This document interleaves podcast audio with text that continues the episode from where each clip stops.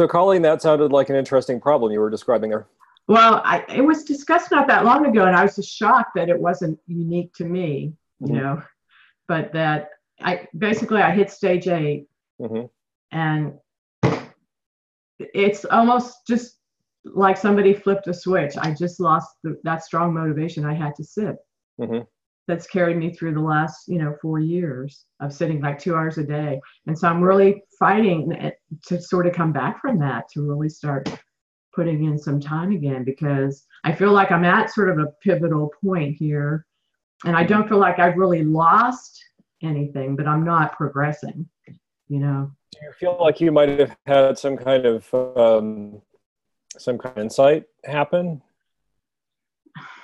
Hmm. I mean, I, I don't know. I guess maybe you know. I feel like I get these little tiny insights, Sure. but um, I think it was more a case that there was something driving me, hmm and it was driving me towards this goal of being able to sit effortlessly. Maybe not consciously, but when I hit that goal, I just sort of went, "Oh, you know, that's it." So the reason I'm asking this question is because um, it's actually really common for people when they have some degree of insight to experience changes in the way their motivation works. Uh huh. And so I'm not saying that's necessarily what happened to you, but Uh-huh. it might be worth exploring because you know my experience was that uh, for whatever reason this didn't happen to me with respect to meditation, but you know we all have our different things. hmm um, when you um, when you experience a dropping off of desire or a dropping off of of uh, aversion, um, then what worked before to get you to do the thing that you know you need to do doesn't work anymore. And moreover, um, you realize that it's dumb. Like you realize, oh, I shouldn't be motivating myself this way. This is causing me pain. And Mhm, so there's going to be a resistance to that motivation. Okay, Um, that makes sense. Yeah, and then uh, if you can if you can figure out a little bit of mental judo to to like to motivate yourself based on something else, then often that can that can break through the resistance. Um, because really, the resistance is not to doing the thing; the resistance is to being motivated that way. Do you see what I mean? Okay. Uh huh. Yeah. No, So that- that's that one thing that could be sense. happening. The other thing that could be happening is you might be on the verge of an insight, and there's a part of you that really doesn't want it. Well, yeah, I do. I do feel some, you know, that there is some almost a, uh a physical sort of resistance. Mhm. You know, just um, a tightening in the chest or something. So that Oh, that yeah. does kind of make sense. Okay, thanks. cool. But it's it's just been interesting because it was so easy for me to sit before and now, and it's not hard once I do sit down, but it's just so different. I don't know. Yeah.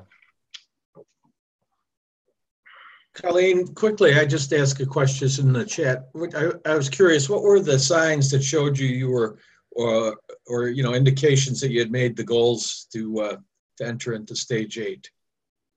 Oh, well, basically, it, it, it's just um, that uh, it became just very simple, almost automatic to just constantly notice every nuance of the breath in and out.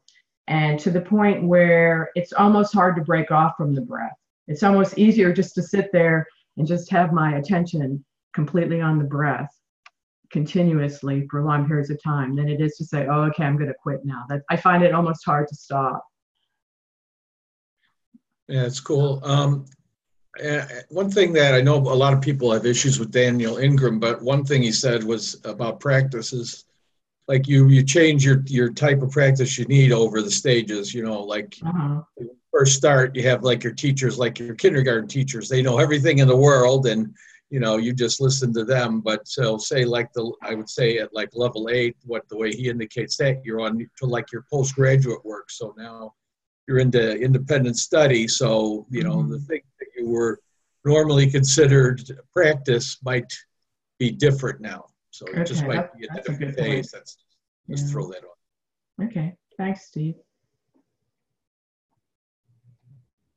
I mean, I, I just, I really have just tried to, you know, I mean, my approach has just been to try to force myself to sit again, but you know, it's not, it's not come naturally like it used to.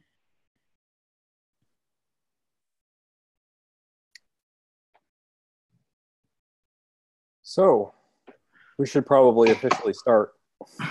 Not that we haven't already started. Um, welcome to the Saturday morning meditation meetup. Um, I don't think there are any new people here. Um, so, uh, I don't really have to give you the long spiel, but just, you know, as usual, if you want to say something and you don't want to have it recorded, let me know and I'll pause the recording. Um, does anybody want to start? Maybe I, I have a question I can start, and it's related to I think Colleen was talking about. Uh-huh. So uh, recently, my sits I'm trying to sit uh, two hours a day, Uh-huh. and uh, and uh, probably after an hour, I got to the point where um, um, I'm thinking how to describe it. Um, the, um, the the attention is very stable, uh, and it seems to me like uh, I'm watching uh, uh, the awareness. I don't know if it, if it makes sense. Uh, usually, I start with the whole body uh, body breathing. Uh, it's around stage seven, stage six, stage seven, and after I achieve uh, qu- quite often recently the access concentration, I either end up in some first, second jhana or or in that state where I really watch. And I have not read the stage eight yet, so I'm not sure if it's a. Uh, but I noticed that in previous stages that I sometimes uh, a technique from the later stage, kind of naturally arrive to it. So I'm wondering that if uh, that is something from the stage eight, uh, where the attention arrives on, and it's it, it's really like a, I- I'm observing the awareness and all of the sensations, but it's not going to details. It's uh, not conceptualized. Is that I see uh, the different sensations coming and going, and it doesn't seem like the attention is in play. I'm not sure if it makes sense.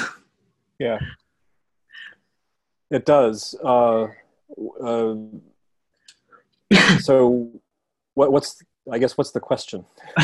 Thank you. Uh, I'm not sure if that it's. Uh, I'm strongly pulled to this uh, kind of mm, practice, so it's hard for me to come back to the breath, and uh, uh, and uh, so I don't know if it's something from stage eight. I should probably read it, and that maybe clarify some of this for me. Uh, but it just occurred to me this question after this uh, this discussion with Colleen. So I'm not sure if this is a practice or if it's uh, valuable or if I should continue with it. But it's it seems to me that I, I uh, it's I, I'm pulled towards it and uh, I am enjoying it because it becomes very um, uh, it brings a lot of uh, joy Mhm. when I'm doing it for uh, for some time. Um, so my question is more like if it's a technique, uh, I should probably read the stage eight and it was clarified for me, or maybe I don't know if it's uh, something in relation to choiceless awareness. Uh, I don't know. Does it make sense? So Yeah. Looks like Sam has uh, something to say about this. Uh, yeah, Peter, I think should try uh, like stage nine. They try the meditation on the mind. That sounds a lot like a type of state that you go from for the meditation on the mind. I don't know if you read that. no, not yet, not yet. Yeah, I mean, because it's like a there's a, a awareness and attention. Like your your your attention gets big enough to where um, there isn't so much of a distinction between attention and awareness anymore. Mhm. That kind of sounds like what you're uh, uh, just inadvertently uh, getting to without really intending to. Um, Okay. So yeah, I would definitely read that. Thank you, thank you. And maybe I have a little uh, follow-up question. Um, I, I noticed that regarding jhanas, when I'm doing jhanas, I in past I will, had a tendency to try to categorize them and, and, and name them, and I was like, okay, this is a first jhana, okay, this is a second jhana. Oh, now I'm back in the first jhana. But recently, I found it uh, not valuable, maybe even the other way around. So I just rather let the mind uh, do what she wants, what it wants. Um, is that, and and I was wondering if I should maybe make sure that I'm sticking to the technique. So I'm, for example, doing the right thing as the techniques are described in the book, or I just let my mind do what, what it feels like doing. Any direction there? Any ideas? Um, it sounds to me like you're an adept meditator, um, so you don't really need much direction. Um, like, uh, so the thing, like, uh, you, you should just try letting go. Just try try letting it do what it do its own thing. Um, because it sounds like you're at least in stage seven, right? Stage seven, stage eight. Yeah, probably stage six, stage seven, I would normally say. But sometimes I uh, especially during these two hour sits, I arrive to these, uh, let's say, practices. And so I was wondering if it's a stage eight, but I didn't kind of uh, yet read the book, so. yeah, um, if you're doing the jhanas, just try. Um, one thing you can like look at is just uh, look at when the flaw of the current jhana comes up, and wh- uh, like your mind will just notice the flaw eventually. Like, Mhm. uh, and if you just sort of uh, let your mind go in the direction of jhana, um, I've had these experiences where you just like let it go, and then it uh, it's almost like your your mind will just uh, go up the jhanas on its own. Mhm. because it'll be in the first jhana, and then you notice there's this irritation of having to continually pay, continually pay attention to it to keep it going, and so you notice that flaw, and then it automatically bumps you up into the second jhana, and you notice the flaw of the second jhana. Mhm. Um, and so I think you could probably do that successfully. And well, I mean, it's like not like you're doing anything; you're just like letting it happen in a way. Cool, cool, thank you. Thanks, Sam. Steve, you have your hand up. Uh, yes. Um, you know, this um, in the Finder's course, um, the one uh, section is on pure conscious experience. Yep. And I was wondering, Ted, what do you think of that that technique that is used there? Is that similar to what uh, we've been talking about uh, today about the uh, open awareness, or or you know the way that people have been describing their meditation? Would potentially that be a beneficial practice? So there are th- there are at least three practices that I can think of in the Finder's course that are basically attention oriented, or sorry, awareness oriented. One is the group awareness practice. One is the um, uh, the headless way practice, and the third is PCE. But to me, PCE is actually more attention. Uh, it, it's it, it's it's to me, it feels like PCE is is explicitly using attention to create um, an experience of dependent arising. Um, so I wouldn't really classify PCE as an awareness practice. I think that when you're in the place that Peter is in, if you're able to do that off the cushion, PCE should be very accessible. But um, so, in other words, the, the the that state of awareness is useful for PCE. But then to actually do the PCE, you actually need to use attention. But it's pretty easy to use attention to do PCE because you're looking at something. So Yeah, I I, I agree with you. It's you know, I've been practicing it this week actually a little, but and what I've been seeing is where once I uh, fix the attention, uh, so I have stable attention, then I really just focus on the awareness. So say if I'm looking at the bubbling river, so instead of keeping my attention, or you know, instead of being my awareness is more on like say the the scenes that are in the objects that are in the frame but are not the main focus like say grasses or branches or tree or something that's between me and, and the bubbling river so it seems like then it's a good chance to focus on uh, the awareness part but thanks appreciate it Yeah. Yeah, I mean, there are a lot of practices where you're kind of like getting into a certain state and then you're doing something that just slightly morphs that state. And this, I think the slightly part of it is actually important because it's not a lot of effort. And so you can just keep doing it. And after a while, you're like, oh, and something shifts. But anyway, um, so let's see. Uh, that was Steve. Uh, I believe Carrie's hand was up next.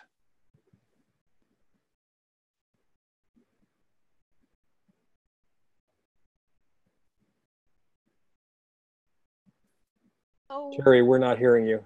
oops. I, I'm, I heard you say oops. Okay. Is it just volume? Uh, perhaps, yeah. Maybe somebody else should go while I find a. Well, I, I can understand what you're saying now. So if you just want to talk, it's fine. Okay. Is that loud enough? Yeah. Okay. So I have so many questions um, that I don't quite know where to start, but I think I have a plan of action, which I'm going to kind of run by you, and the questions might kind of come out All right. with it. Um, but so I tend to have um, very um, intense um, sensations like PD Mhm. while I'm sitting and with an overabundance of energy. And I sometimes like have trouble settling it down Mhm. and still having um, distractions. There are occasionally moments when I'm probably when I feel like that even the subtle distractions might be going away for a bit, but um, it really takes me a very very I think I'm experiencing monkey mind, like a stage six monkey mind. A very intense stage six monkey mind is where my mind is just going everywhere Mhm. and it's almost painful to try to focus it on the breath. And this is probably things I've all said before. Um, and I've had the most success by just trying to totally, completely relax, letting everything through the fire hose, regardless. Mhm. And hopefully, I can relax enough so that I can actually sense the sensations at my nostrils, which are otherwise completely overwhelmed, um, in the midst of the forest of sensations. Um, and I can pretty much do that reliably every sit. Um, and I still have to kind of wor- be careful not to over relax. Um, and, but I still have the problem that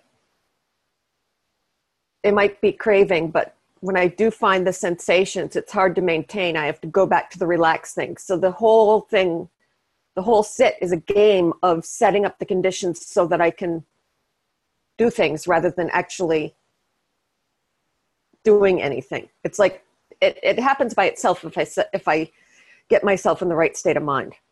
And Yeah. but getting myself in the right state of mind is very hard and accompanies by a lot of mind kind of um, gross distractions just recognizing how i'm not relaxed and relaxing consciously. And i can feel just a surge of change every time i release something but it's kind of whack-a-mole. I, I think um, tucker called it that is you relax one thing then you realize that something else popped up. Mhm. and so i mean the sits are interesting. Um, sometimes i get a little too intense and a little too uncomfortable. Um, and i'm pretty sure if i just gave up i would just kind of snap into a type of flow but without any control over my attention. Mhm. but I do think that it's important for me to develop the skill to be able to actually um, at least intentionally direct my intention where I want it to go and maybe have some reliability of it staying there and not having to play such games. And I also think that there's some kind of purifications that I've been avoiding, which might be related to all this tension. Um, and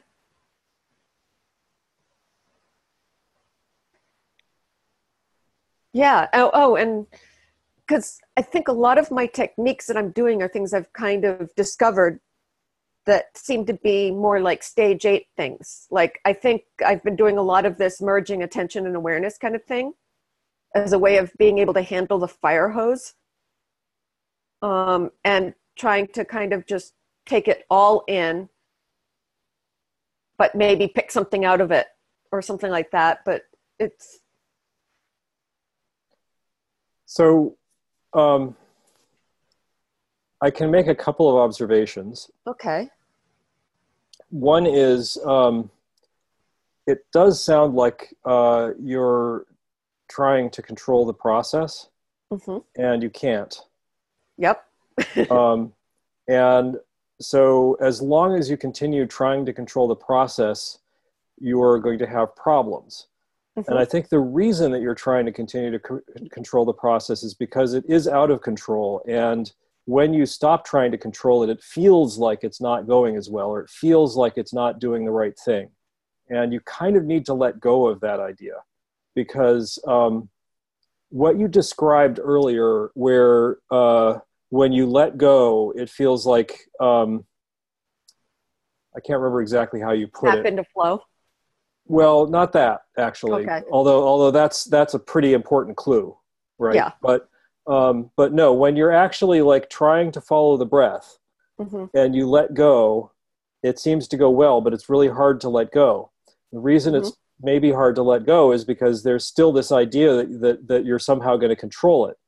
And so if you let go, sometimes it goes well and other times it goes off the rails. And Mhm. and so you don't want to let go because it might go off the rails but actually you have to let it go off the rails and then Yep. once it's gone off the rails then notice that it's gone off the rails and come back that's you, you, that's the that's the process that you need to start um, really internalizing because um, if you uh, if you don't let yourself if you don't let yourself uh, release that control then Mhm. you're always going to be in this situation where there's this like constant feedback loop going on and it's going to be really intense and there's going to be a lot of noise and a lot of struggle and Yeah. you're going to have all kinds of fun experiences but just what you described Yeah. so Mm-hmm. so uh, i would really focus on i shouldn't say focus on but i would i would um, i would encourage you to uh, to explore the letting go. And and you, what will happen is when you start letting go you'll find that you encounter a lot of new problems. And so it's going to feel like oh i've wrecked my meditation uh, you know because i used to have this meditation that was really interesting and was going in this fun direction. And now Yeah. it's not going in that direction anymore because i've relaxed. And so you may find for example that you have to find a different way of dealing with uh, gross and subtle dullness. Uh, you may find that you have to find a different way of dealing with distractions. Uh, when you talk about like you have distractions where you're like having this judgment about your meditation hmm um, you know you need to figure out how to deal with those distractions because you know you're going to have judgments about your meditation especially if Yeah. you if you let go of something that felt like it was keeping your meditation in control so um, so part of your job is going to be like like noticing the judgments come up and allowing them to come up and, and allowing them to go in, in their own time and not trying to control them Well, I think that those, the ones that I'm conscious of, that is, are I'm fine with because I can watch them and laugh at them. Mhm. It's the ones that I'm unconscious of that are the problem. I so think. So when you say you're unconscious of them do you mean that they don't actually wind up in attention? They're just sort of in the background? Meaning, I'm just assuming they're there. oh okay. Uh, yeah so so that would be an example of um, a thought that's in awareness and not in attention. And if it's in awareness and not in attention it's not a problem. Stop worrying about it. Okay. Right No. like at some point it might come into attention and you might have to deal with it but that's not happening right now so don't worry Yeah. about it Yeah. You certainly shouldn't go investigate it because, like, it's actually good that it's not coming into attention. Yeah. So I might be able to figure this one out as I articulate it, but um,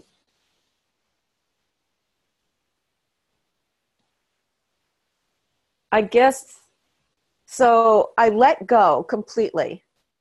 And then at some point, I say, okay, I'm going to have to make the intention to pay attention to my breath because that can't, that doesn't continue unless I reinforce it. Um, unless. So, so rather than thinking about it that way, what I would suggest you think about is setting the intention, letting go, and then Mhm. just noticing what happens when it goes off. when it goes well no i mean like so so Okay. don't don't get into this mindset that you're going to be like continuously in control of the process right Okay. just set the intention let Yeah. go and then at some point you will you will have a you will have a realization that something is off that it's not going the way you wanted it to don't try to do anything before that realization wait until that realization comes and then do Yes. something because at that point you're there and at that point you can reset the intention and that's what you want to do because what you're trying to do is not have continuous attention on the breath what you're Mhm. trying to do is train your mind to have continuous attention on the breath and right. um, and so so no no amount of having continuous attention on the breath is going to help you need to have those little realizations and Yep. then adjust and if you're not having the right realization then part of the process is going to be identifying what what it is that you need to notice and intending to notice that and Yes. then so so you should be doing kind of those two things right intending Yep. intending to have your intention on the breath is like the first order piece of of intention but the second order piece of intention is i know what happens when i do this i've Mhm. observed it enough that i know what's going to happen when i let go and the, and i think i understand how that's happening. So let's see if i can notice it happening quickly. And and if you can you can and if you can't you can't. But but just set that intention. And then when you notice that's when you adjust. And over time what should happen is that you get better at that. It's like when you're throwing darts right? At first you throw the Mhm. darts and maybe occasionally you hit the dartboard and it bounces off. Yeah. but eventually you start they start sticking into the dartboard and later they actually might start hitting the bullseye a lot Yeah. so so it's a successive approximation it's not it's not like you know Mm-hmm. i am going to guide the dart all the way over to the dartboard and get it to hit the bullseye yeah. right Yeah, actually, that one thing that I'd kind of discovered was that I have to kind of, if I do realize I'm off, to bring myself back, but to immediately let go too. Yep, exactly Again, um, and and it's and it, but it's hard to kind of keep shifting. yeah no this it's, this is is this is not easy i is still conscious. Yeah. yeah, I, I've I've struggled with the same thing where I'll be sitting there and I'll I'll realize that like wow you know when I let go my meditation gets really awesome, and Mhm. I should let go. Yep. And then and then I don't, and it's like you just you know Yeah. that's part of the that's part of your intention loop. Like like when you notice that you're not letting go, you need to let go. And and i should probably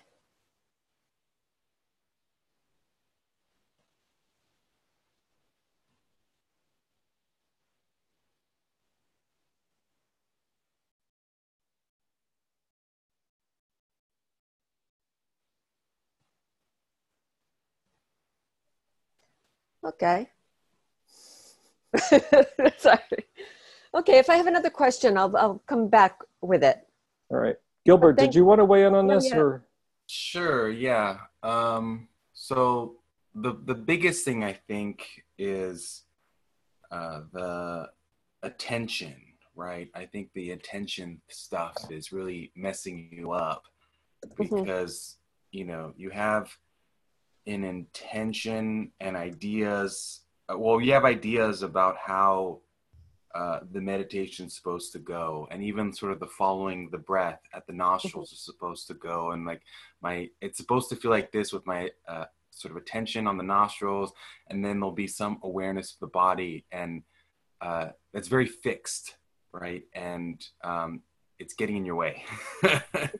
it, it's it's getting in your way. Um, and then you also said like, oh yeah, I merged attention and awareness. And actually, no, that's I mean, it's not really what you did. Like, it's not something you did. And like, oh yeah, that's that messed it up. It's more actually attention's a subset of awareness, and actually the Mhm. whole Yeah. the the the attention uh, experience is pretty Mhm. bugged.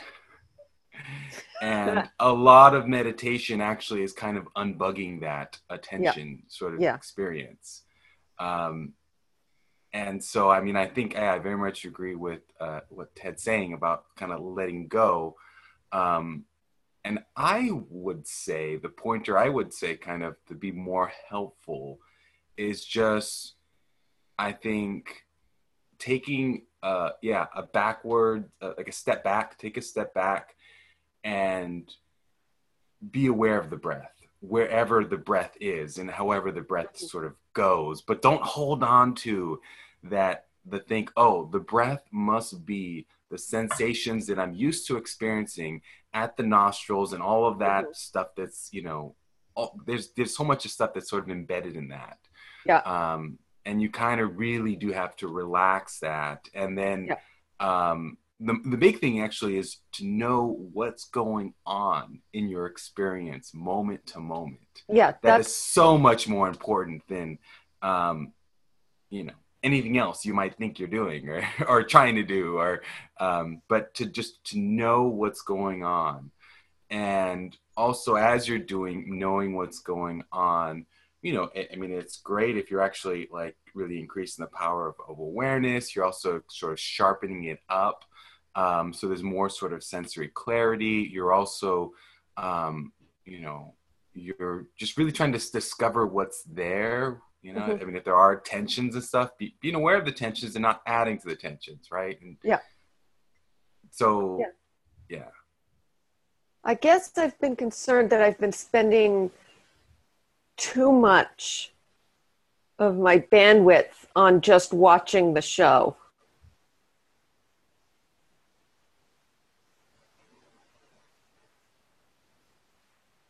And not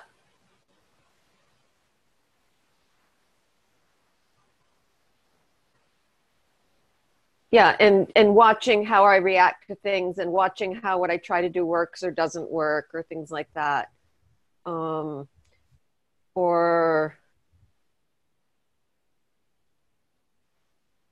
Maybe you should investigate the watcher.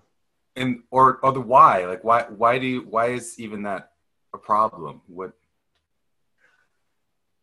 well because when i do that i end up into something like choiceless attention and have not yet been able to get stable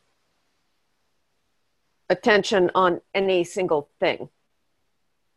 Like it's only stable if I let it go where it wants. Well it's kind of like what's an intention um Mhm. or so you so you start you're kind of really you're, you're bumping up against um who are you Yeah. Yeah, it's that gets weird. yeah it is weird yeah, um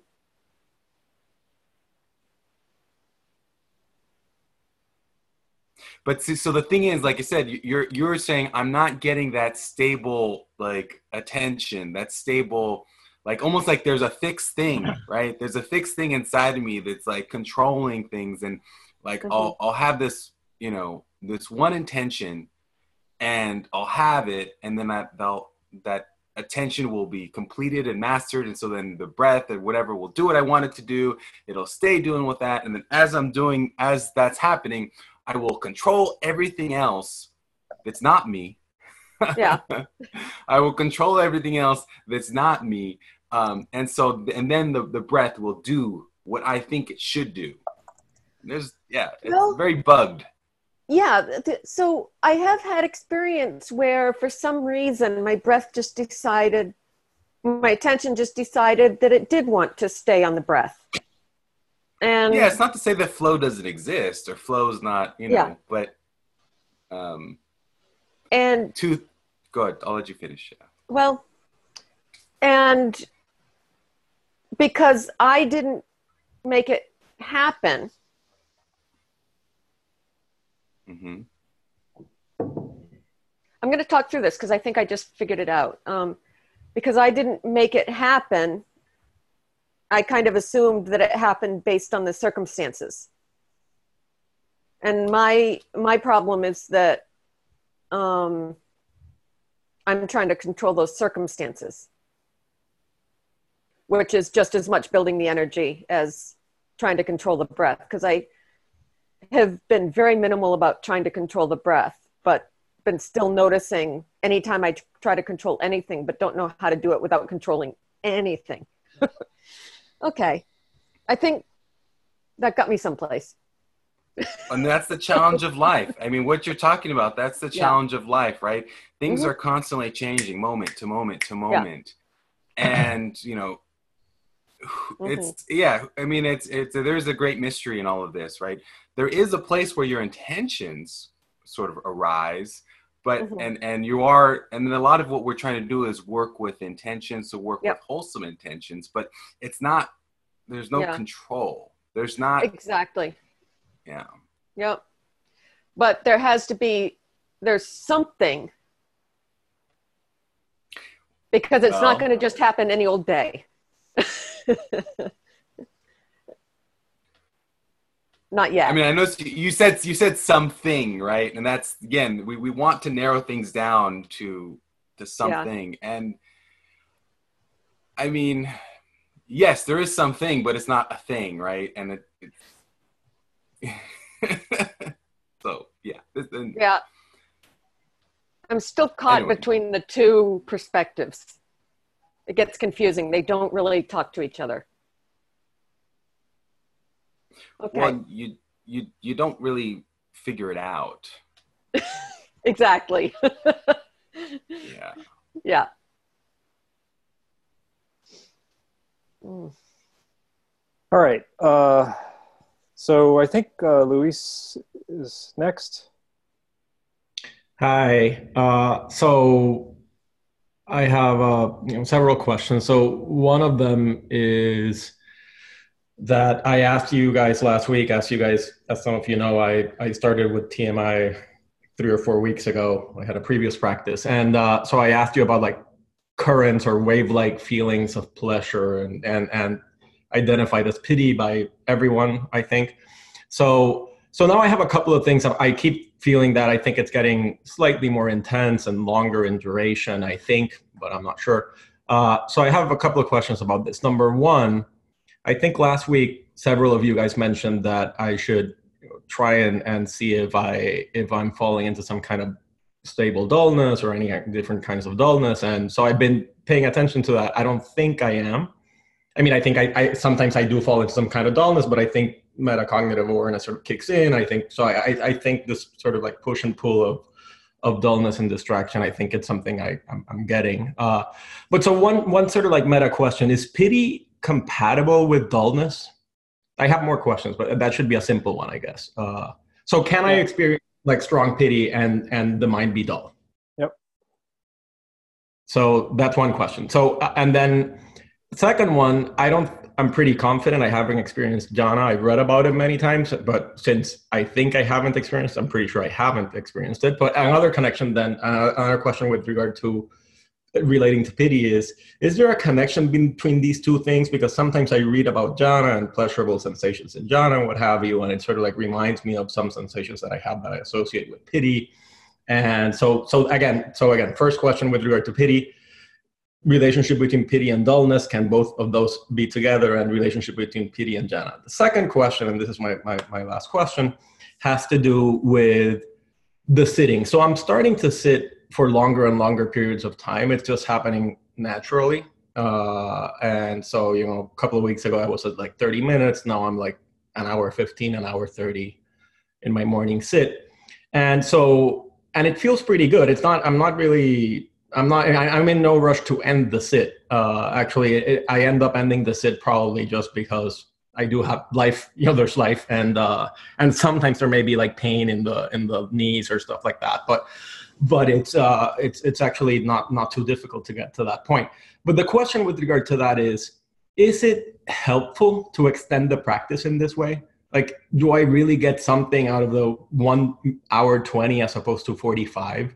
Uh, so so I so in order to give you guys some background uh, you know, I, I feel that during the first 20, 30 minutes, my attention still sort of like stabilizing. Uh, and, and, you know, I feel distractions. I think I get caught up in gross distractions every once in a while. And, and, and eventually after I think that 20, 30 minute point, things start to stabilize, quiet down a little bit, distractions start to get weaker, more subtle. And then towards the end, I, I feel that distractions get really weak and uh, and and I also feel like, for example, with thoughts, I feel I can start identifying thoughts if this makes any sense before I think them.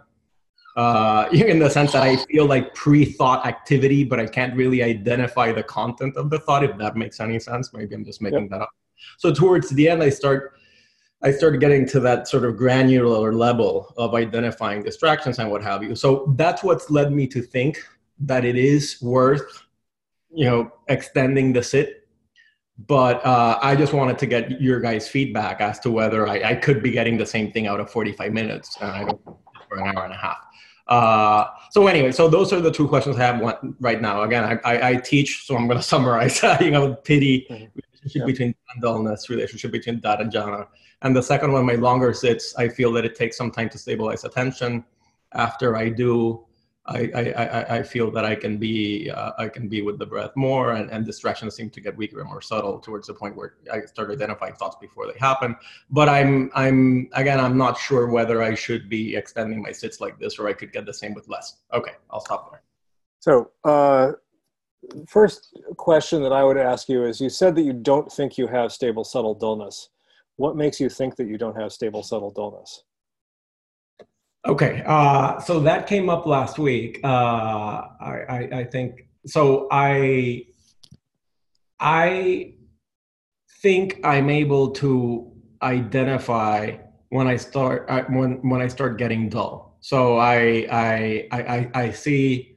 I I think I start noticing the perceptions of the breath getting like less clear and and and vivid. I think even awareness starts getting a little bit tamer like i can't really identify and i think you ted suggested like meditating a place where there's some like bird song or like some sounds that yep. and that's helpful because that that was able to I, I, can then take into account like how is my awareness is it is it okay is it so mm-hmm. so i've been doing that and i have noticed at some moments in time oh, you know, it, it, I do feel a little bit dull. Like I start slumping involuntarily. I start seeing, and then I sort of like, and I notice before it gets really bad, you know, before I, I get, I'm getting sleepy or something. And I sort of like, you know, I correct. And I've also tried to pay attention to startling noises, which is something mentioned in, in, in, in TMI, you know, and, and I have noticed sometimes when, the, when I do get startled, but I've noticed that on many occasions, there are noises that I think would startle me normally, but they're just there in the background and they're processed and I keep going. Uh, and also finally, I've noticed moments, I have noticed moments when I'm really tired or where I'm not in the mood, you know, where where I do notice this sort of like sinking, this sort of, and I, I and I have identified, I've tried, maybe I'm wrong, I, I have identified that's dullness, and that's definitely not what I typically feel. You know, it's it's it's so I don't know. I don't know if that, yeah. if that makes sense, but okay. that's what. Yeah. So the, the reason I'm asking these questions is because I'll, I'll tell you I'll tell you what uh, some some observations about what you're describing. First of all, it's not unusual to have uh, the experience that you're describing, where the meditation feels like fairly energetic at the beginning, and then at some point, usually about 40 minutes in, might be 30 minutes, but usually it's around the 40 minute mark. Um, things tend to stabilize. Things get quiet. Um, it can be very nice, very comfortable, very you know you feel like you've gotten somewhere you have like some you know the things you were talking about like sort of sort of re- recognizing that thoughts are coming up before you actually experience them in attention. So what's going on there is that the thought is an awareness. You know there's a thought but you don't know what the thought is because you haven't turned your attention to it. Mm-hmm. all of these things are fairly um, typical when you're able to get into that state after after a certain period of time. And that's not a bad thing. Like it's not bad to be in that state but that is almost certainly stable, stable subtle dullness. Um, and I say that. So you mentioned uh, the test that you use for for dullness, um, and or for subtle dullness. Those tests are good for noticing when you have enough dullness that it's sort of a stage four problem. Mm-hmm. Um, but they're not going to be good enough to notice when you have enough dullness that it's a stage five problem. So so in stage five, so in stage four, uh, and, and actually just in our daily lives, typically we're in a state of dullness most of the time. Mm-hmm. Uh, it varies in, in, terms of how much dullness, but usually we're in a state of dullness. The dullness might be like 30% aware, it might be 70% aware, but that means that it's 70% dull or 30% dull, and that's actually fairly dull. But when you're 30% dull, it feels actually pretty energetic. Like mm-hmm. like you don't feel sleepy. You don't feel like you're you don't feel dull. So just being able just just noticing that you don't feel dull isn't enough. And indeed, um, noticing that you're able to experience sensations of the breath uh, and noticing that you're able to experience sensations uh, like birds chirping or something like that again that's not enough to tell that you're not dull um, because in stage five you're trying to really get you're trying to go from like 30% dull to you know 25% dull and then from 25% dull to 20% dull and eventually you're trying to get to where you're down in the 1% and you're really like trying to get rid of the last bit of dullness and you're never going to succeed in getting getting rid of every last bit of dullness but that's that's kind of the process and so when you're doing stage five um, what you want to be doing is is comparing and contrasting. So sit put your attention on the breath. Notice how the breath feels. Notice what amount of detail you're getting from the breath. Okay now go and do a body scan. Uh, one of two things will happen. The body scan either will be problematic and won't actually work, although it might still be worth doing, or it will actually work. Like you'll do the body scan, you'll you'll it will increase your it will decrease your dullness. Um, so so when you do the body eh, so so you, you you check out the breath do the body scan and then check out the breath again and, and try and compare. What was it like before? What's it like now? Is it the same? Is it different? Um, if you've done a really good job of getting rid of of stable subtle dullness then um, then doing the body scan won't really change your experience of the breath very much. But um, but if you've done a really good job with the body scan, you will probably have a lot of uh, awareness of what's happening in the body after you've done the body scan. And if that's not happening, like you, you, you might feel energy in the body, you might feel sensations on the surface of the skin. They'll be, if your attention is on the breath, they'll be in awareness. They won't be in attention, but they'll be there. And if you're not having those experiences, then that probably means that you haven't actually gotten past stable subtle dullness. So I would suggest investigating that. The other thing is um, that period. So, so your meditation goes from you know you start and there's a period where you're struggling with various stage four obstacles, and then at some point you're not struggling with the stage four obstacles. Um, that means that you're you're at the beginning of stage five, which is good. Um, but another thing to think about is like the struggling with the stage four obstacles took a while. Um, and it's important not to think that your goal is to just get through that struggle to the point where you're at the beginning of stage five, because what you really want at some point is to land in stage five shortly after you sit on the cushion, not 45, you know, half an hour, 45 minutes later. So, um, so it's, it's quite fruitful to spend time at the beginning of the meditation really working with whatever is coming up and and treating that as your practice and making that like like a real a real point of diligence to work on uh, rather than just thinking of it as something to get through to the point where you get to stable subtle dullness and then you can work on stable subtle dullness mm-hmm. so i would encourage you to to to explore that and and what that kind of implies is that uh, doing a 30 minute sit is going to be good because if you do a 30 minute sit you're not even going to be imagining what's going to be happening after 30 minutes because you know you're only doing 30 minutes. So uh, so you're going to work on the stuff that you know is going to come up in the 30 minutes and that's good. On the other hand doing an hour and 15 minute sit is also good because you'll get to stable subtle dullness and you get to work on that stuff and that's good. It's, it's not bad to get to work on these things. Um, one thing I, I do suggest, and I don't know if everybody here would agree with me on this, uh, but this is this is just my personal observation, is that it's really good to actually have a time when you're going to stop, and not just stop when you feel like it. Um, and the reason for that is that uh, if you just stop when you feel like it, then there's going to be a part of your mind that's in charge of figuring out when to stop. And you don't want that. There's a couple of reasons why you don't want that. One is because it's going to be a distraction. It's not a big distraction because you're kind of just letting it happen spontaneously, but still it's kind of a distraction. There's there's going to be a little bit of decision fatigue happening. The other though is that suppose you get to the point where you're on the verge of some kind of insight. It's not at all uncommon for uh, for the mind to be like, oh, I don't really want this insight.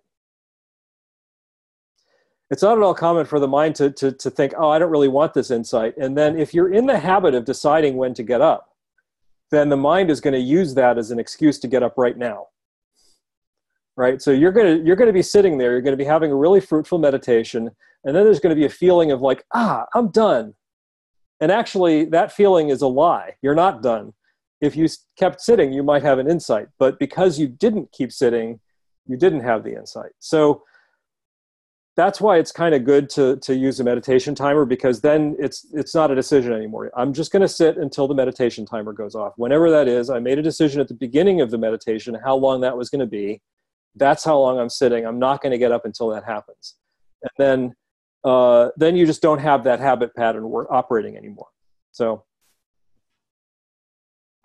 yeah, thanks. Uh, that's that's that's really helpful. Uh, one one last thing, and uh, so I I I've also towards the end of the sitting, I'm sort of like I, I, I think I identified after we we we chatted, we all chatted last week, that I was over efforting, right? Mm-hmm. Like so I, I started reading. I, I saw your piece, Ted, on like the intend note you know intend release notice loop is that the order uh, yep and uh, so i'm pretty confident i was totally over efforting and uh, and then now i'm trying to relax a little bit to set set a strong intention and you know let things happen you know and, yep. and then come back as you just you know told carrie come back when i notice and and uh and and be okay with that. You know i do the best i can and you know that'll be enough. Uh and uh but but i guess i i still is are there like pointers that can help me figure out if i'm over efforting or now i'm a little bit worried that i'm relaxing too much? So during especially I, I try i don't know i'm doing this and you guys may tell me if, if this is a bad uh, a bad practice but towards the end of my sitting i sort of like try and let go in the most like let go kind of way. Like you know i'm just gonna let things happen. And if i'm like thinking i'll think you know if i'm and funnily i think this is a very widespread experience i actually my attention stays with the breath sort of like without me really telling it to stay with the breath. Yep. and it seems to stay with the breath as well or better than before i decided i'm just gonna fully let go uh, so anyway, so I asked this in the context of should I keep doing that one, and number two, like, does this tell me anything about over effort versus relaxing too much? I guess. Yeah. It, it, so it tells it, it. One thing that it tells you is that at least at the end of the meditation, you have enough stability that you can let go, and that's it's it's it's you know if if at any time you feel like you have enough stability that you can let go it's not a bad thing to just try it and see what happens. There's only one of two things will happen. Either your attention will stay on the breath or it won't. And if it doesn't, then you learn something. And if it does, then you learn something. So it's, it's a good, it's always good to experiment. Um, but uh, the one thing that I would uh, suggest, so you might try doing that at the beginning of the meditation mm-hmm. and see what happens at the beginning of the meditation. Probably what happens will be different, but mm-hmm. that's okay because that will reveal to you what it is that you need to start doing the intend release notice loop on. So if you sit down and you're just like, okay, let's see what happens. I, am to have my, I want to have my attention on the breath. Let's see what happens. And you find yourself, you know, off in gross distraction. Well, that's what you need to work on right then. So, so now you know what your task is for the next five or 10 minutes. You're to work on gross distraction. Well, what does that mean? It means you're going to intend to notify to notice i keep doing that i'm a computer programmer so notify is a very anyway so i'm going to intend to notice um, subtle distractions before they become gross distractions. And then you just let go and you see if you notice a subtle distraction or if you notice a gross distraction. And if you notice a gross distraction then the observation would be oh the intention didn't work. Isn't that interesting let's try again and the thing about repeating it over and over again, it's the same intention, right? You're just trying to notice subtle distractions before they become gross distractions. The, the nice thing about repeating that intention over and over again is that it, in this way, not like just sitting there and being like, I'm going to notice subtle distractions, you know, like continuously, but just like every time you notice that you hit a gross distraction, intend to notice a subtle distraction, is that over time, what will happen is that you'll start to notice the subtle distraction. And then you won't get to the gross distraction. And now the problem that's happening in your meditation will be a different problem. And now you'll have to reevaluate what is it that I need to look for next. Um, and so that it's it's just a training process. It's like it's really is like Culadasa's metaphor of the dartboard is perfect. It's like you're just trying to throw darts and see what happens and and you know oh well the dart's going too low all right i better i better adjust a little higher oh wow the dart's going a little too high i better adjust you know it's you eventually you figure out, oh, I need to do this. And you might you notice the subtle movement of your hand. Oh, I, I, I need to not twist in this particular way because that's causing the thing to, to spin a little bit and bounce off the dartboard. So that's the whole process, really. Um, so there, there's never really a time like like you know when you do the the the, the various things like close following, you're just doing those until something happens that's not close following and you notice it. Usually something will happen that's not close following, you won't notice it and then at some point you will notice it. And it's that moment when you notice oh wow i was i was doing close following and now i'm not. That's what you're trying to get to. So. Mm-hmm. thank you. Really sure. helped. yeah. All right uh christoph. Hey. Um nice. so i've um where should i start? Um i've been on a retreat one month ago with Tucker and upali and um, I had a very uh, yeah, it was a very intense experience. Like um, um, during the retreat, I noticed that my attention was was much much worse than like my my, my stable attention was much much worse than it had been bef- the weeks up like before the retreat. Um, I think uh, I, I I was in stage six, and during the retreat, I was mostly like um, um, doing stage three practice. Um, during one uh, talk in the evening, Tucker said that um, when you notice that there's like a brick wall somewhere in stage four or five territory, that might be because of unleft purification, like remaining purification that hasn't happened yet. And he advised to to do um, some sort of uh, body scanning practice, like to, to focus on the on the belly part of the body and try to look for um, uh, sensations that could be related to emotions. So I did that, and after a certain time, I um, I discovered like this huge knot in my stomach, like this huge tension, which almost feels like it's about to burst open. And yeah i sort of like realized that, that that was the same tension that i've always been trying to avoid basically by living my whole life. Like i'm a very obsessive kind of person and, and all those those obsessive um, tendencies were sort of like there to for to not for not having to feel that tension. So that was a very very uh, good insight i think um, however, since then, whenever I sit down to meditate, like this tension appears. Like it, it really feels like some some purification. Like it feels like it really wants to be noticed. Like I, I, I as soon as I start, as my attention starts stabilizing on the breath, like this this tension starts um, uh, appearing in awareness and um, yeah, I've just been sitting with it for the last month, but there's not really anything happening. Like um, I've tried to just sort of like ignore it, to to just leave it in awareness as as long as I can. When I do that, it becomes more and more intense up up until up to the point where it almost like it really starts hurting. Like it really feels like there's I don't know, like my my stomach is about to to burst open or something. Um, yeah, wh- when I then switch my attention to it, like it doesn't really do anything. Like it, it, it. Of course, it, it, it changes the whole time. It pulsates. It uh, there's a lot of dancing of sensations around, but the, the the general pattern of the sensation doesn't really change. What I have noticed though is that I get this when when I focus on it, I get these hints of emotions that are coming up. Like I, I for example, I feel that there are like uh, tears coming up in my eyes, or there's like some sort of anger, but it's not really intense. Like it's it's it's just a, a hint of it. And yeah, I was wondering if any one of you had any tips on how I could, yeah, get behind this. If there's anything I can, like, the process could do to to to work more efficiently or something like that.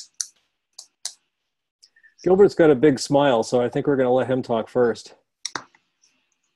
Um, it's, it's so yes, you're you're you're working well with it. Uh, I mean, I think one of your roadblocks, in some sense, is uh, your desire to try to, to work more efficiently with it.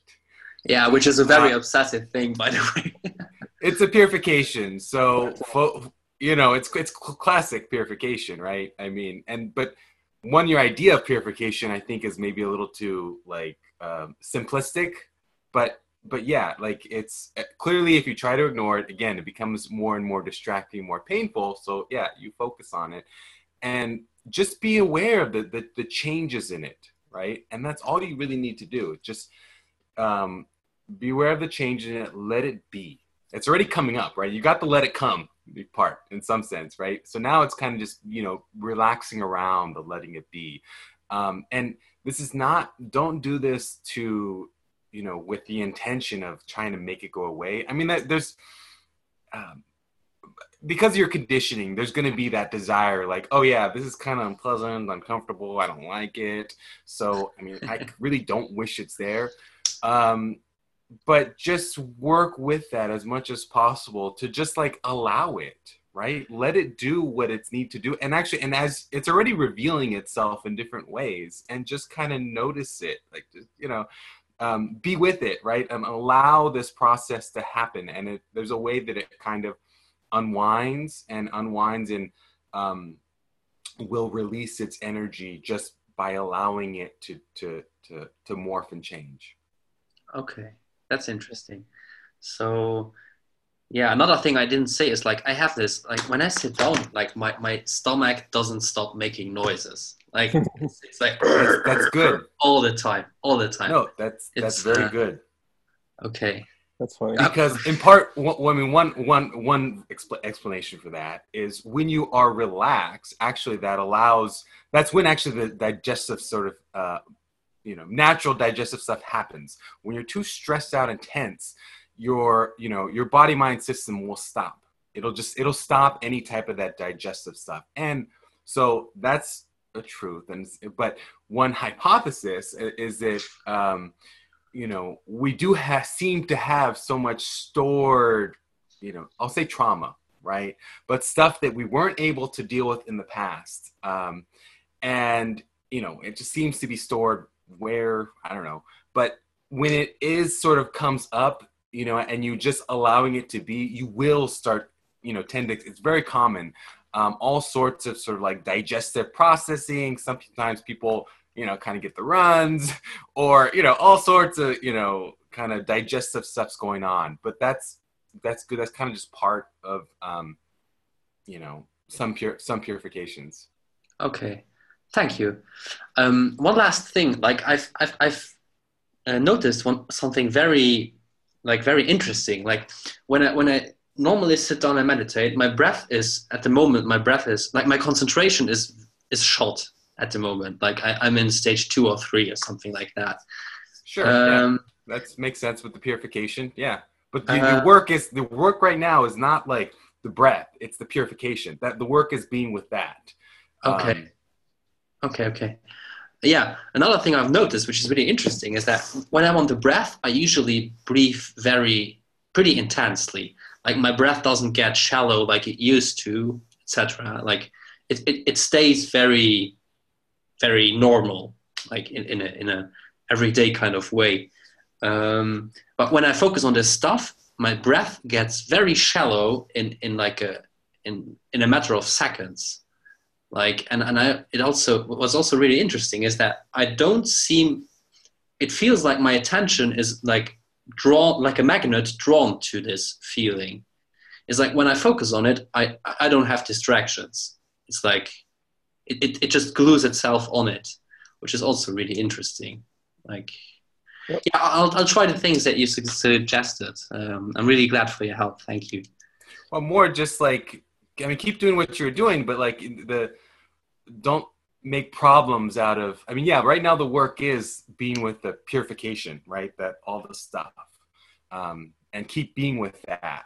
Um, there will be things like you tendencies like oh my god like i you know i don't want to deal with this anymore. Let me focus on something else. And um, but the work right now is clearly you know just being aware of that you know not in the stomach area right? And all that stuff. Mm-hmm. Mm-hmm. Yeah. What what I'm what I guess I'm worried about is that um, like I feel like this this like these tears coming up. Like there's never a release. Like they always like they come up. Like I feel like it's ninety percent complete, and then they go back down. It's like and there's like this craving for it to to be like released, you know. And that's I think that that might be one of my problems as well. Like so uh, doubt you Uh, I would- that- I would yeah. I would Well, suggest so, yeah go ahead Sorry. go ahead I would suggest that that that um, like think of this as like an experience that you're a, a fascinating experience they're having. Like you're you're encountering something about yourself that you didn't know before.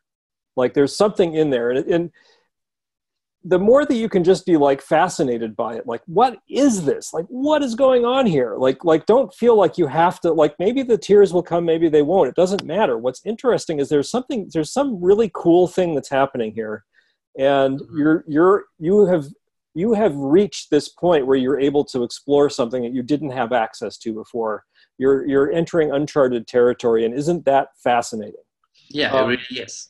yeah and then just uh, a couple of things. Don't expect that you're ever going to know what this was. You might or you might not. You, you it'll when it breaks open you may see something inside of the egg or you may not or it may not actually break open. One of the other things that can happen is that it just kind of so slowly softens and s- sort of melts into the rest of you. Hmm and it just stops it, it hasn't gone away. It's just stopped being a focus of it stopped being a knot like you've kind of untied the knot but the stuff that the knot was made of is still there. Hmm and and that's a good outcome. So so you don't don't think that you are going to know what the outcome is going to be because it's always a mystery. Like i I, I have these things. I run into these things every so often. I find one. It's sort of like, oh, I found the mother lode, and like, ooh, let's see what's in here. Um, and and after a while, you just kind of get excited about this stuff because it's like every time I find one of these and get the opportunity to to sort of pick it apart, um, you know, something shifts. Something in my experience shifts, and it's it's. I never know what it's going to be, and it's never. It, it always seems to be, you know, a shift in the direction of like things are I don't know if better is the right word, but, but you know, more like I'm not, I'm not, I'm not, something changes and, and it's, so, so it's good. It's good that it's happening and just en, en, enjoy that process because that's really what it is. It's just a process of, of, of, uh, you know, of, of untying a knot and, hmm Yeah, yeah, yeah. What I've been worried about is that the knot is quite it's quite tense. Like I, I I've I've sat with it for a month now, and yeah, I, I sometimes get a little tear or something, but um, yeah, no, but don't just like, it could be that it'll take you another six months.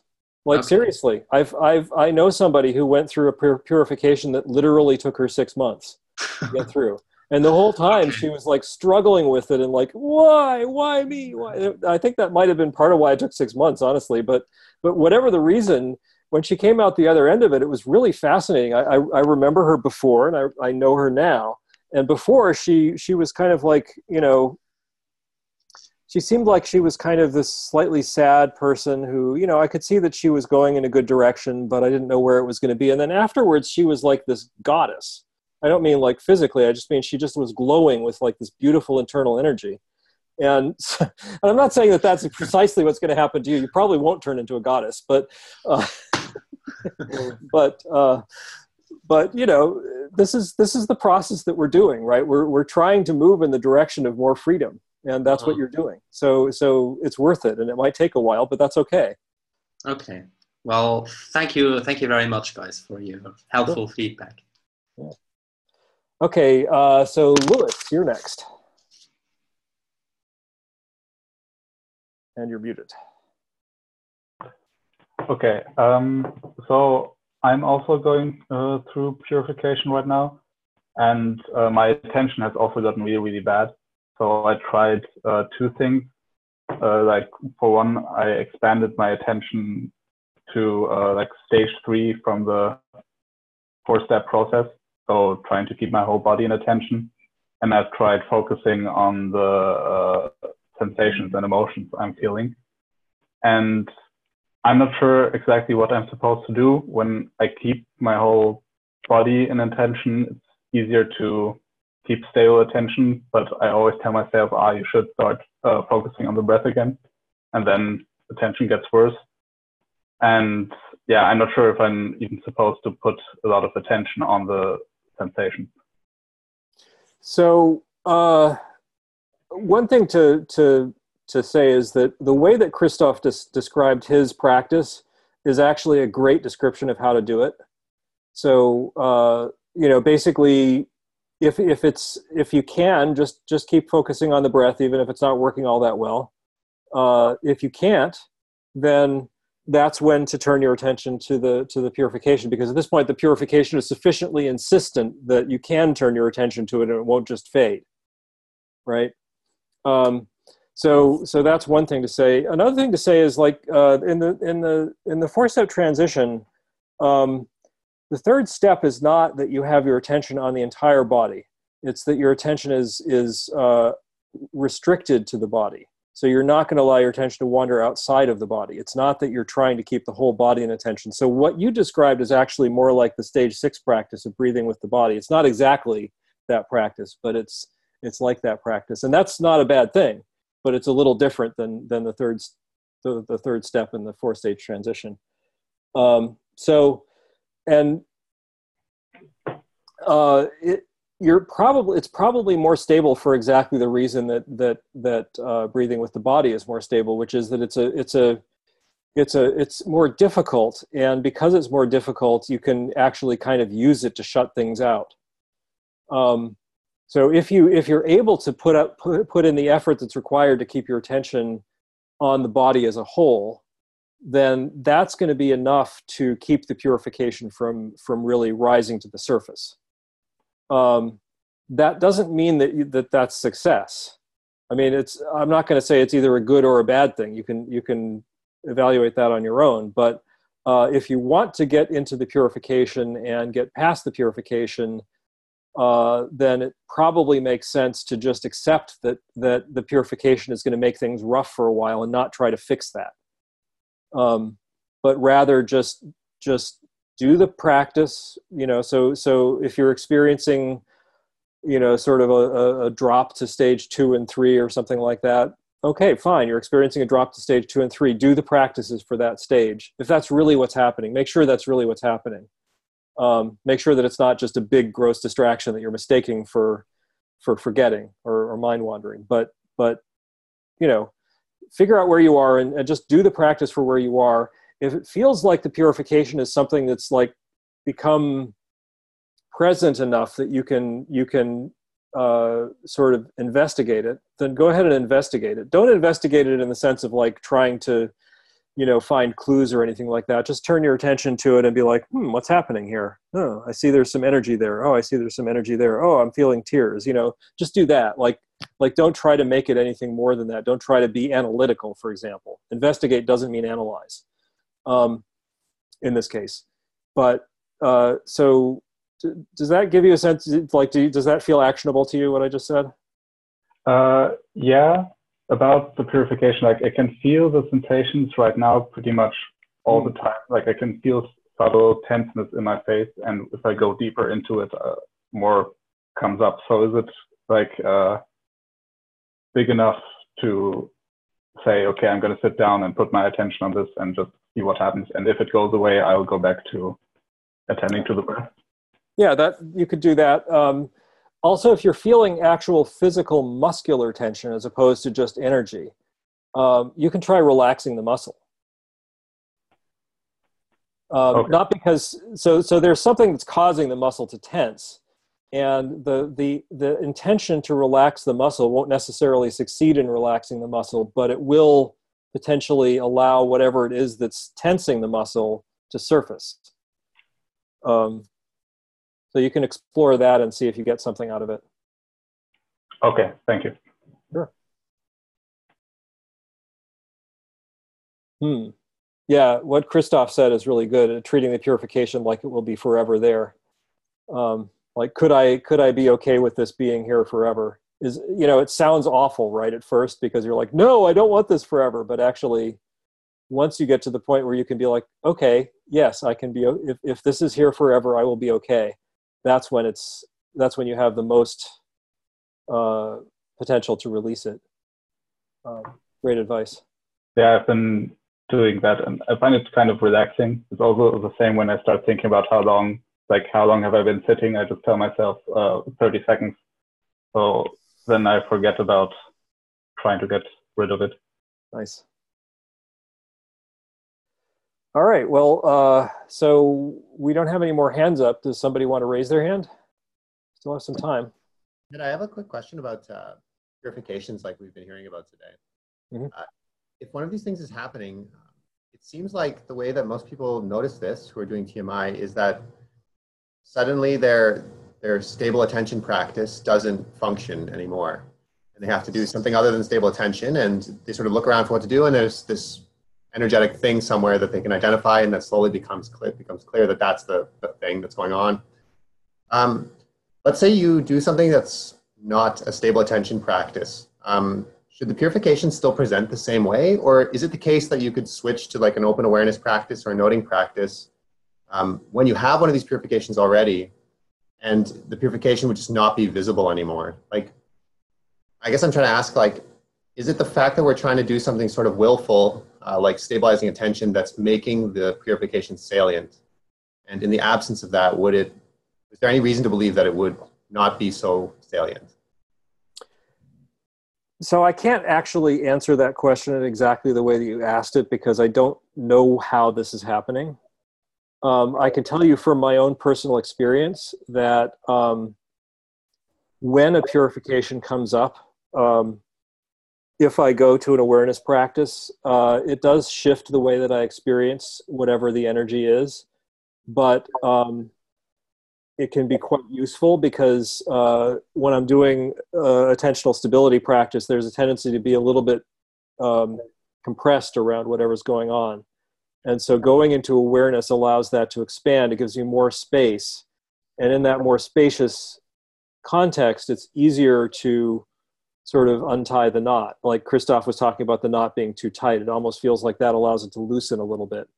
Um, and so, uh, but yeah, it certainly it certainly can be the case that when you zoom out into into awareness, and I've had this happen, that I no longer have access to the thing, whatever it is. And you know, if that happens, that's fine. Like, okay, you learn something. Like now, either I'll wait for it to come back, and it may come back this week, or it may come back in a year, or uh, you know, it may come right back as soon as I go back to, to following the breath.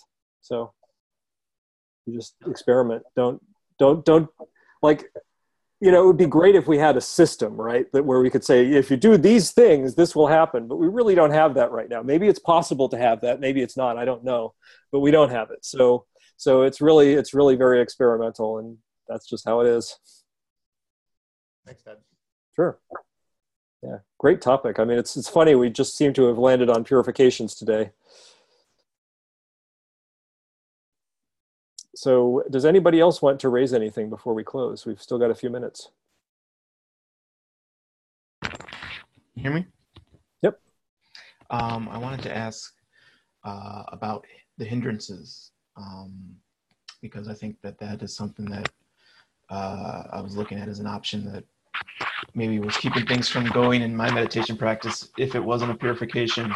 Um, and Culadasa talks about it pretty early in the book. It's between stage one and stage two, so pretty important. Um, how, how are we not focusing on those enough do you think? It gets kind of left by the side because it's outside of the the, the cushion a lot or is it just uh, something that is kind of in the background? We try to keep in mind and and work on it uh, as we can. So whether you're whether you're paying enough attention to it kind of depends on whether you're paying enough attention to it right? Like what practices are you doing? I mean if you we, we've we've had this theme in the past of talking about the eightfold path versus the onefold path. Uh, tmi really focuses almost exclusively on on uh, meditation and doesn't really talk too much about the rest of the eightfold path. Um, and the rest of the eightfold path a lot of it is actually just like techniques for dealing with the hindrances so um, so yeah definitely uh, it's worth trying to figure out a practice i'm in a personally in a weird situation with teaching this that I studied under under Tibetan Buddhism. And so my Tibetan Buddhist teachings on how to deal with the hindrances are really wonderful, but they're very um, they're very much from a Tibetan perspective, and I don't quite know how to teach them from a sort of a more secular perspective. Um, but uh, you know, if you look at the at the teachings in the Vinaya on you know just avoiding uh, the 10 negative, uh, the 10 non-virtues um, and doing their opposite. That's a good, that's a good practice.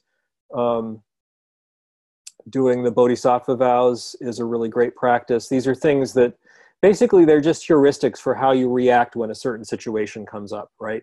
Like, um, you know, somebody has something that I want.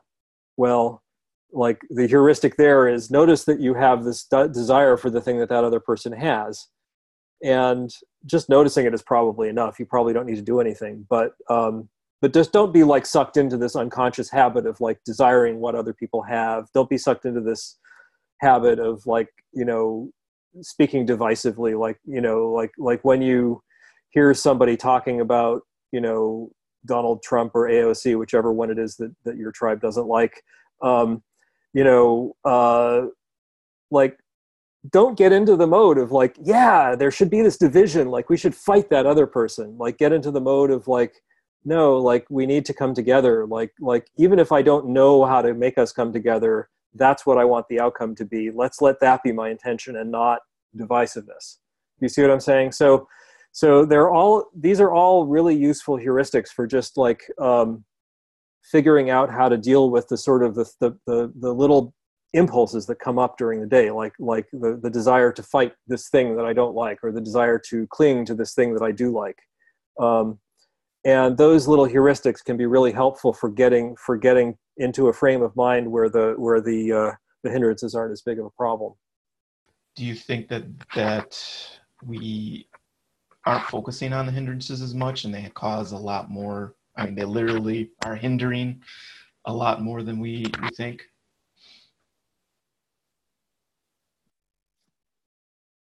Sorry, I, I got a clarifying question. Do you mean like on the cushion or off the cushion?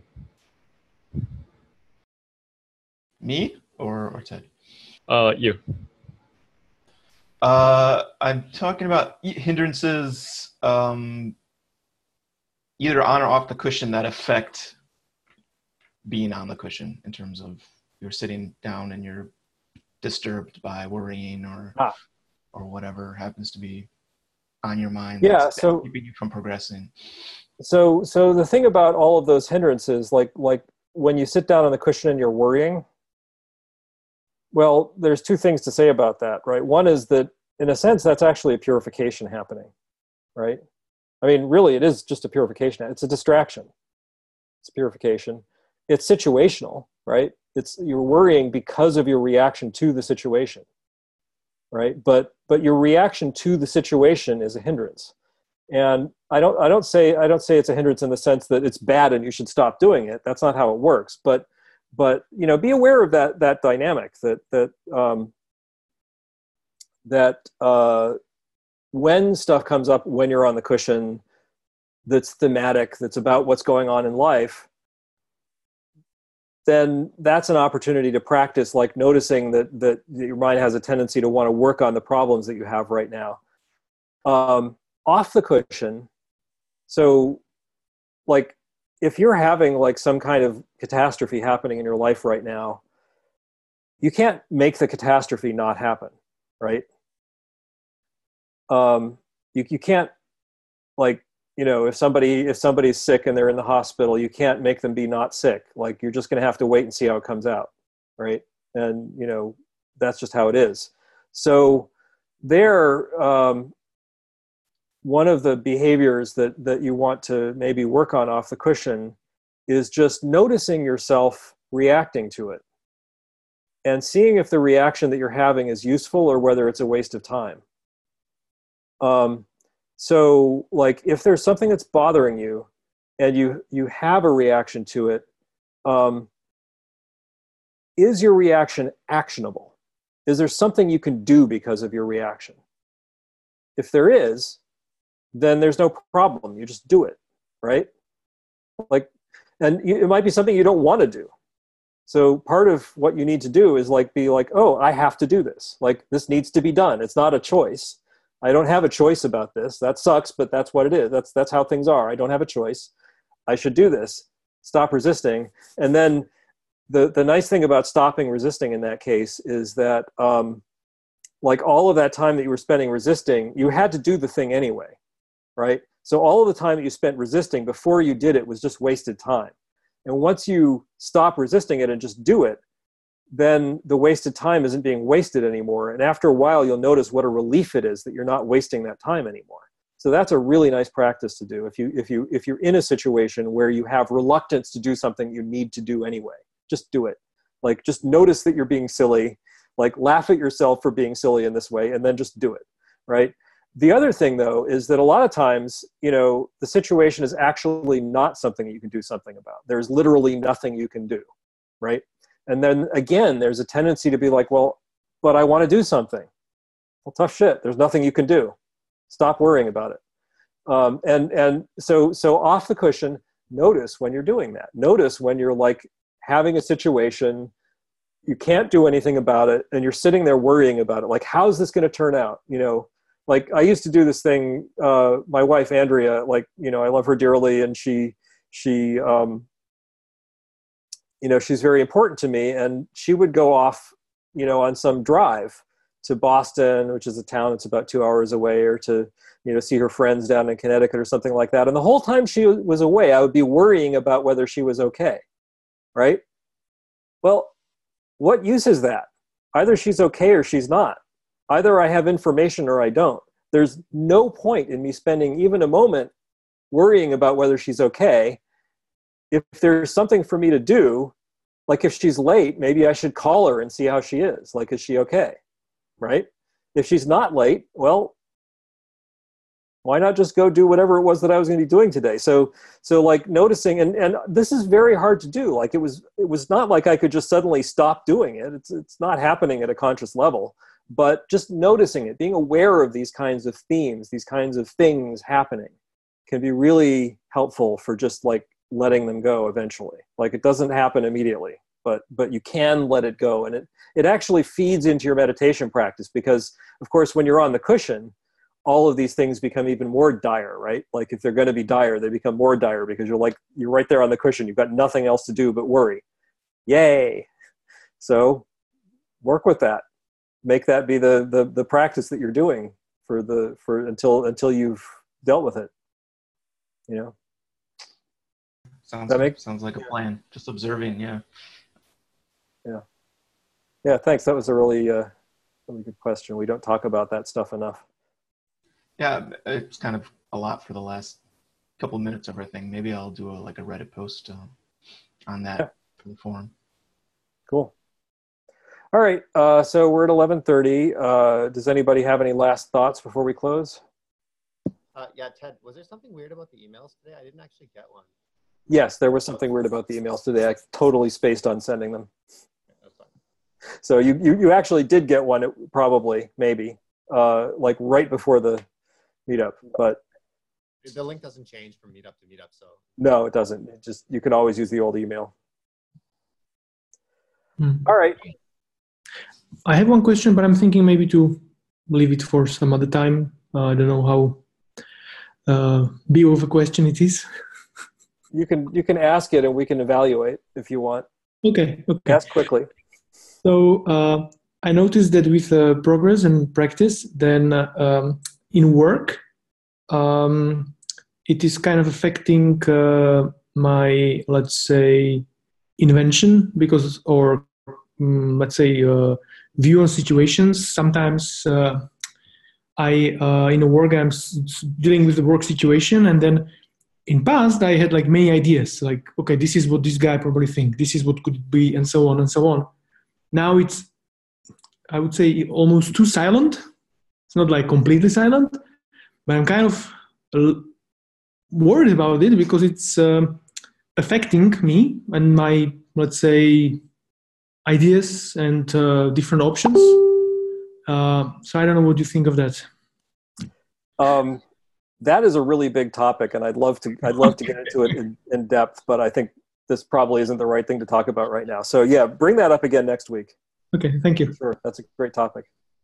All right, uh, thanks everyone, and uh, hopefully I'll see you all next week. Thank, Thank you. you. We'll be talking about work. thank you